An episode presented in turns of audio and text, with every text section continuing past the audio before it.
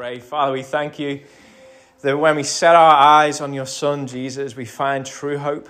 We set our eyes on one who has bought our salvation.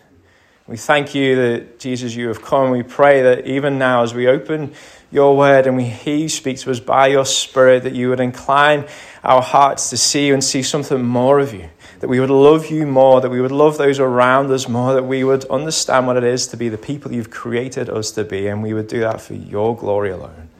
And so help us as we open your word now. We confess and we know that your word is living and active, sharper than any two edged sword. And so we pray that by the power of your Spirit, that you would change us, conform us more into your likeness, Jesus, we pray. And it's in your name that we ask. Amen. Amen. Let's take a seat, folks. If you've got a Bible, uh, you could turn to Isaiah chapter 11. Uh, we'll pop the, the verses up on the screen as well. If you haven't got a Bible, you can follow along on there. But the passage that we've just read, we've been in Isaiah a lot over the last few weeks as we've gone through our Advent series. And as we get to chapter 12 here, we see that Isaiah is looking forward to a day. You see that in verse 1 you will say in that day. Isaiah's looking forward to a day, and he's writing, if you remember, 700 years before Jesus is born. And he's looking towards a day where he sees God's people gathered together and they are drawing up from the well of their salvation and they are being filled with joy. And that joy is overflowing into thankfulness. Isaiah's vision is a vision of a thankful people. And as he's writing so many years before the coming of the Lord Jesus Christ. He is writing to give God's people at that time hope. If you remember the prophecies that he's already shared over the last few weeks as we've looked, we saw in Isaiah chapter 7 this promise of, of one coming who had been born of a virgin. And, and he would be given the name Emmanuel, God with us. And let's never lose sight of that, that reality, the sweetness of the, the reality that God came and put on human flesh Jesus came fully God, fully man, came and lived amongst us. Emmanuel, God with us. And then in Isaiah chapter 9, we see the promise of a child coming who would be like light in the darkness. He would come and shine like light in the darkness. And he would come as a wonderful counselor, a mighty God, an everlasting Father, and a Prince of Peace. And Isaiah gives these promises to God's people who are in desperate need of hope. And as we get to chapter 12, again, Isaiah has God's people look forward. Look forward to a day when God will come and he will save his people. There is a day coming, Isaiah says, when God's promised Savior will come. And on that day, in verse 1, what does he say God's people will do? We will give thanks. We will give thanks to God. And he gives us the reason why we will give thanks to God because even though God's anger was directed towards us, it has now been turned away. And in place of the anger, what is there? Comfort. Comfort for God's people. Isaiah looks forward to a day when God's people will be filled and overflowing in thankfulness because of the reality of God's anger, which has been taken away and replaced with comfort. And Isaiah looks forward to a day, which is today, the 1st of January 2023. Now, we don't find that written in, in the scripture there, do we? But but he's looking forward to today. In fact, he's looking forward to every day after Jesus Christ ascends to be with his Father, after he has made atonement for sins through his death and risen from the grave and ascended to be ruling and reigning at the right hand of the Father. Isaiah is looking forward to every day that follows that day. Every day when God's people can look back and see their salvation bought for them in the finished work of the cross. Every day that they can look back and see that once God was angry with but, but now he's not.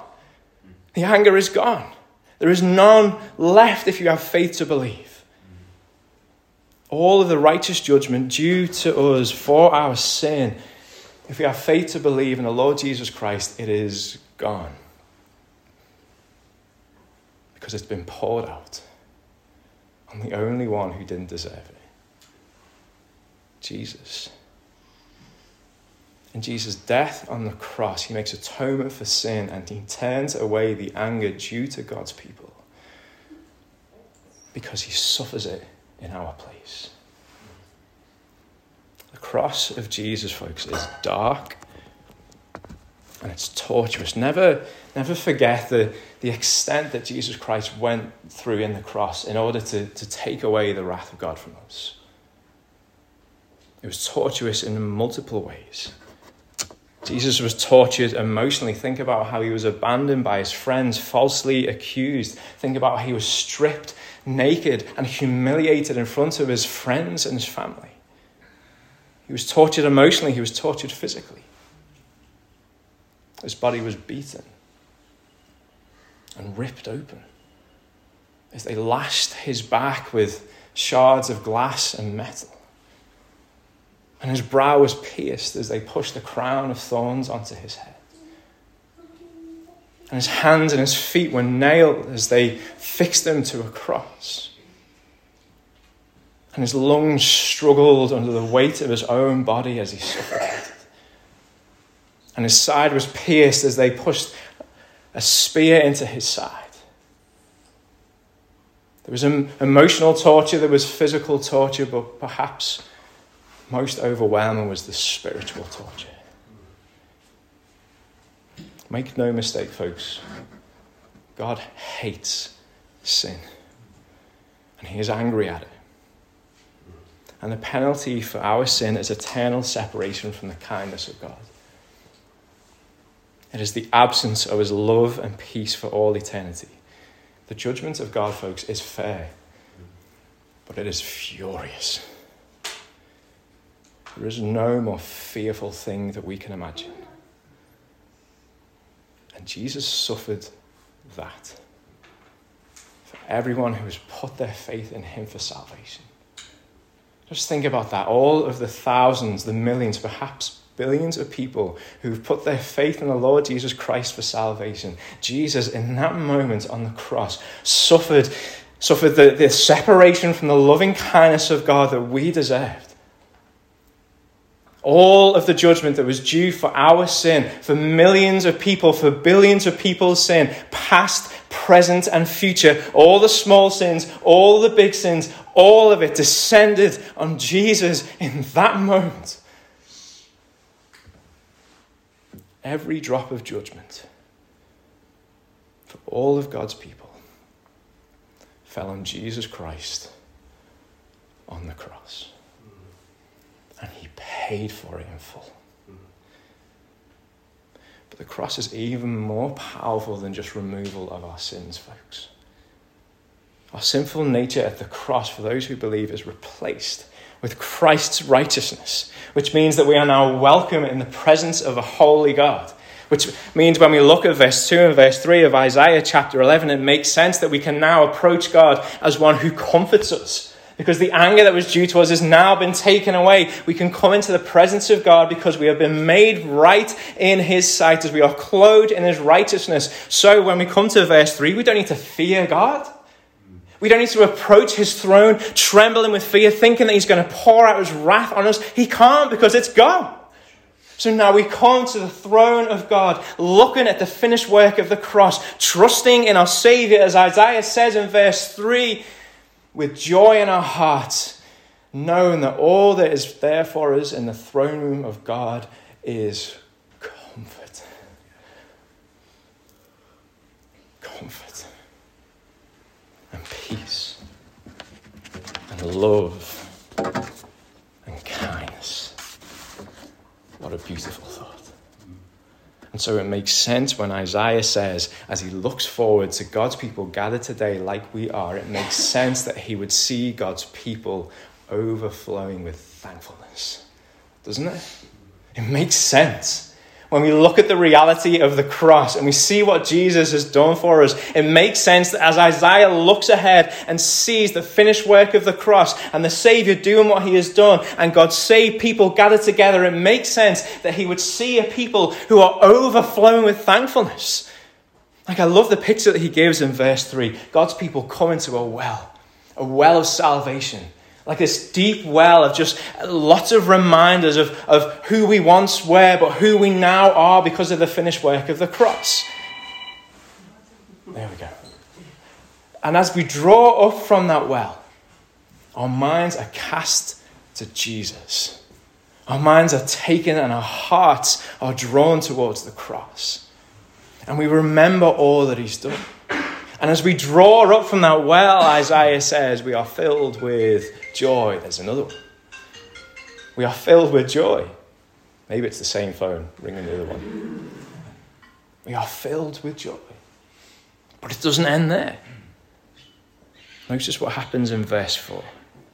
As we fill ourselves up with joy, as we are reminded of our salvation, thankfulness overflows. It spills over. Others get to enjoy the overflow of our joy as our thankfulness spills over. Do you see that in verse 4 and 5? We will make known his deeds. We will exalt his name. We will sing his praises in all of the earth. Isaiah sees God's people as a people who are known all over the earth as people who overflow with thankfulness as we reflect on our salvation.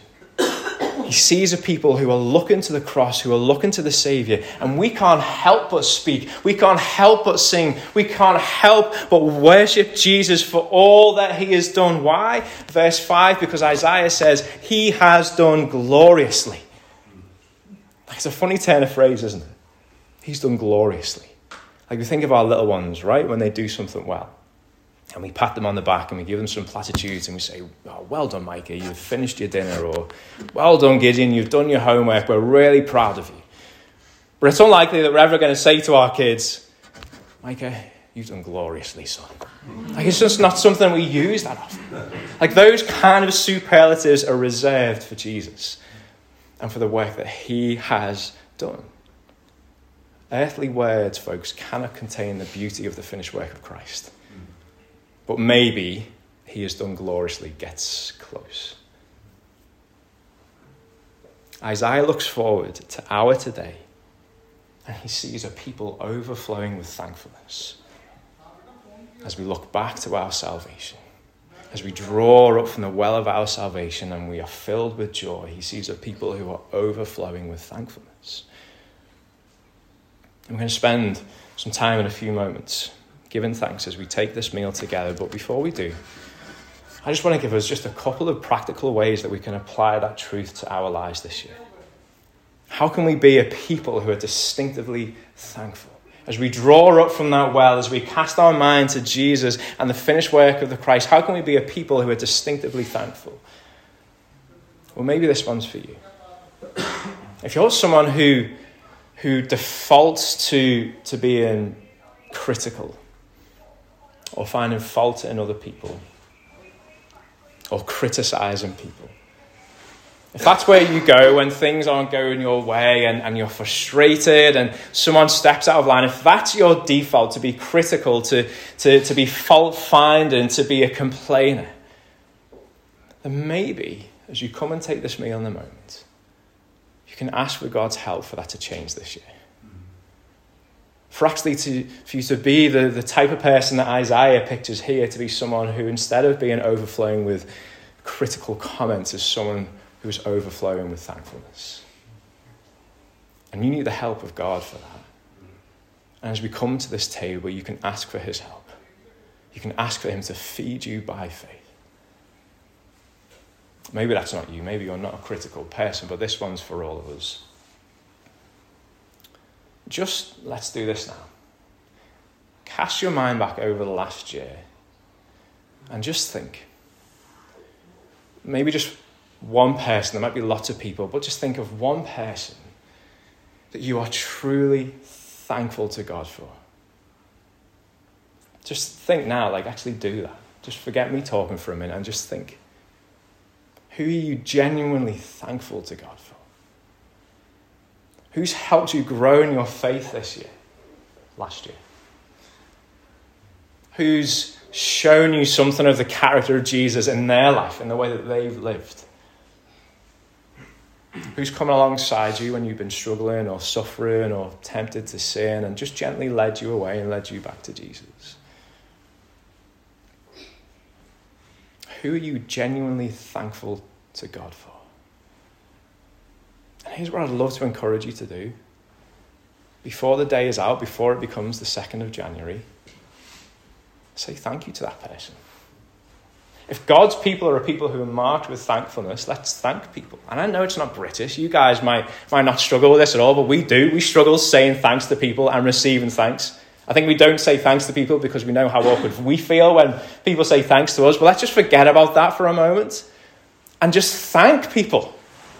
It's a distinctive mark of God's people that we would overflow with thankfulness. So, can I encourage you to do that? Ring someone, send them a message, write them an email, whatever it is. Look back across this year and, and think about who it is that you want to say thank you to and tell them, I'm thankful to God for you. I'm thankful for how God's used you in my life this last year. I want to honor you. I want to thank God for all that you've done. And let them sit in that awkwardness and receive that thanks. And lastly, can I encourage us this year, particularly Liberty folks, make this table and make this meal an integral part of your week.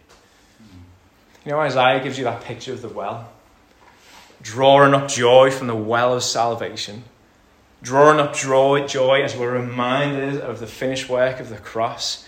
Here's a well right here. Every time we come and take this meal, we are drawing up reminders, remembrance of all that Christ has done for us. We need this meal, folks. We say this whenever we take this. We need this because we so easily forget all that Christ has done for us. And if we are to be marked as a people who are thankful, then what better opportunity to come and break bread together and take the cup together and say to our Saviour, Thank you. Because more than anyone that you're going to text this afternoon, He is worthy of our thanksgiving. And right to the end of Isaiah 12, we get two incredible reasons why. Isaiah says this in verse 6 Shout and sing for joy, O inhabitants of Zion, for great in your midst is the Holy One of Israel. Shout and sing for joy, O inhabitants of Zion. Zion is, is another name for, for the home of God. Isaiah is looking forward. He's picturing us, God's people, gathering together, celebrating, looking to the finished work of the cross. And he reminds us we are inhabitants of the home of God. We don't belong here. This is just a holding pattern, folks. We are destined for somewhere much greater. We have a home with God. If you have put your faith in the Lord Jesus Christ, you have a home with God. You are a citizen of the kingdom of God. You have an eternal inheritance with our Savior Jesus. And so we need to thank Him for that. Then I love the reminder that He leaves us with Great in your midst is the Holy One of Israel. Isaiah looks forward and sees us gathered and sees God in our midst. He's here. The Holy One of Israel, He's here. Jesus Christ, our Saviour, is here by the presence of His Spirit. He's here. What do you want to say to Him? How do you want to thank Him? We're going to do it. This afternoon, we're going to take this meal a little bit differently.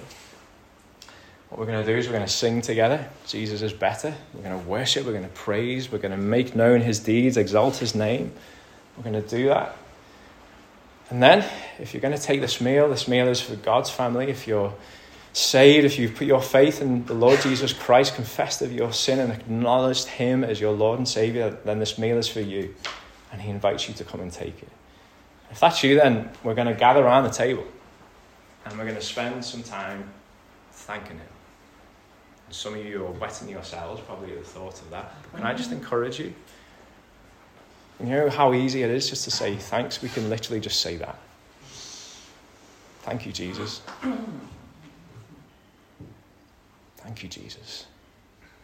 And so we're going to come up and encourage you. Maybe come with your Bible. You might want to read some scripture. You might want to pray from your heart. You might want to share some testimony as you look back across this year and you see just an evidence of God's grace in your life and something you want to give Him thanks for. You might want to just share that and encourage one another as we take this meal together. This meal is about Jesus, but it's about Him feeding His people by faith, by the power of His Spirit. And so we get to do that together as we share this wonderful reminder of the finished work of the cross. So it's a little bit different. It might be uncomfortable to begin, might be a few bits of silence, but that's okay. I'd encourage you to come. Kids, we want you to come and watch as well. You come up and watch what we do, listen to what we say. It's a family meal, and we pray that you'll be taking it with us as well one day soon.